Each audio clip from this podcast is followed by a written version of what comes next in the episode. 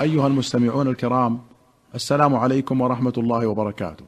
باب التفسير وأسباب النزول. أخرج البخاري عن سعيد بن جبير قال قال رجل لابن عباس إني أجد في القرآن أشياء تختلف علي. قال ما هو؟ قال فلا أنساب بينهم يومئذ ولا يتساءلون. وقال وأقبل بعضهم على بعض يتساءلون. وقال ولا يكتمون الله حديثا. وقال والله ربنا ما كنا مشركين. وقد كتموا في هذه الآية. وفي النازعات أم السماء بناها إلى قوله والأرض بعد ذلك دحاها. فذكر خلق السماء قبل خلق الأرض. ثم قال أئنكم لتكفرون بالذي خلق الأرض في يومين؟ إلى قوله طائعين. فذكر في هذه خلق الأرض قبل خلق السماء. وقال وكان الله غفورا رحيما. وقال وكان الله عزيزا حكيما. وقال وكان الله سميعا بصيرا. فكأنه كان ثم مضى. قال ابن عباس فلا أنساب بينهم في النفخة الأولى. ثم ينفخ في الصور فصعق من في السماوات ومن في الأرض إلا من شاء الله. فلا أنساب بينهم عند ذلك ولا يتساءلون. ثم في النفخة الآخرة أقبل بعضهم على بعض يتساءلون. وأما قوله والله ربنا ما كنا مشركين ولا يكتمون الله حديثا فإن الله يغفر لأهل الإخلاص ذنوبهم. فيقول المشركون تعالوا نقول ما كنا مشركين. فيختم الله على أفواههم فتنطق جوارحهم بأعمالهم. فعند ذلك عرف أن الله لا يكتم حديثا. وعنده ربما يود الذين كفروا لو كانوا مسلمين.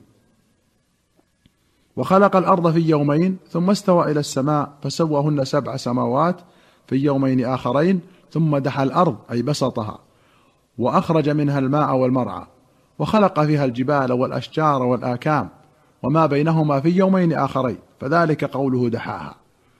وقوله خلق الأرض في يومين فخلقت الأرض وما فيها من شيء في أربعة أيام وخلقت السماوات في يومين.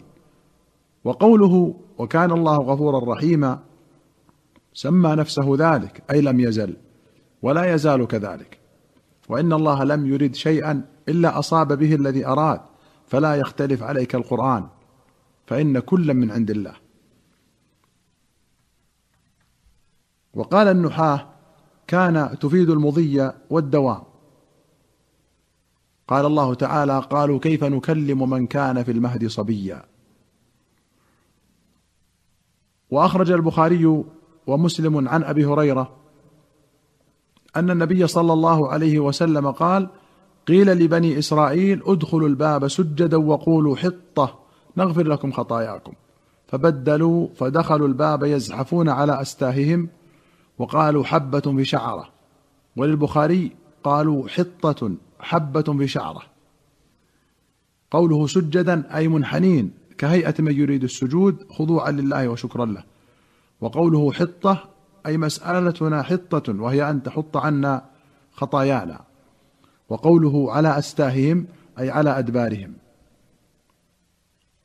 وأخرج البخاري عن البراء بن عازب قال لما قدم رسول الله صلى الله عليه وسلم المدينة صلى نحو بيت المقدس ستة عشر أو سبعة عشر شهرا وكان يحب أن يوجه إلى الكعبة. فأنزل الله تعالى قد نرى تقلب وجهك في السماء فلنولينك قبلة ترضاها. فتوجه نحو الكعبة. وقال السفهاء وهم اليهود ما ولاهم عن قبلتهم التي كانوا عليها. قل لله المشرق والمغرب يهدي من يشاء إلى صراط مستقيم. وفي رواية أنه مات على القبلة قبل أن تحول رجال وقتلوا فلم ندر ما نقول فيهم. فأنزل الله عز وجل وما كان الله ليضيع إيمانكم. وأخرج البخاري عن أبي سعيد أن النبي صلى الله عليه وسلم قال يجيء نوح وأمته فيقول الله هل بلغت؟ فيقول نعم أي ربي. فيقول لأمته هل بلغكم؟ فيقولون لا ما جاءنا من نبي. فيقول لنوح من يشهد لك؟ فيقول محمد وأمته فنشهد أنه قد بلغ. وهو قوله جل ذكره وكذلك جعلناكم أمة وسطا. لتكونوا شهداء على الناس.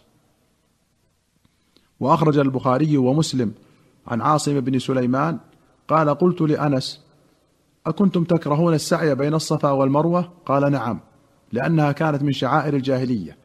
حتى أنزل الله تعالى إن الصفا والمروة من شعائر الله فمن حج البيت أو اعتمر فلا جناح عليه أن يطوف بهما. وفي رواية قال كنا نرى ذلك من أمر الجاهلية. فلما جاء الإسلام امسكنا عنهما فأنزل الله عز وجل وذكر الآية. وفي أخرى قال كانت الأنصار يكرهون أن يطوفوا بين الصفا والمروة حتى نزلت إن الصفا والمروة من شعائر الله. وأخرج البخاري ومسلم عن عروة بن الزبير قال سألت عائشة فقلت لها أرأيت قول الله تعالى إن الصفا والمروة من شعائر الله؟ فمن حج البيت أو اعتمر فلا جناح عليه أن يطوف بهما فوالله ما على أحد جناح الا يطوف بالصفا والمروة. قالت بئس ما قلت يا ابن أختي. إن هذه لو كانت على ما أولتها كانت لا جناح عليه الا يطوف بهما.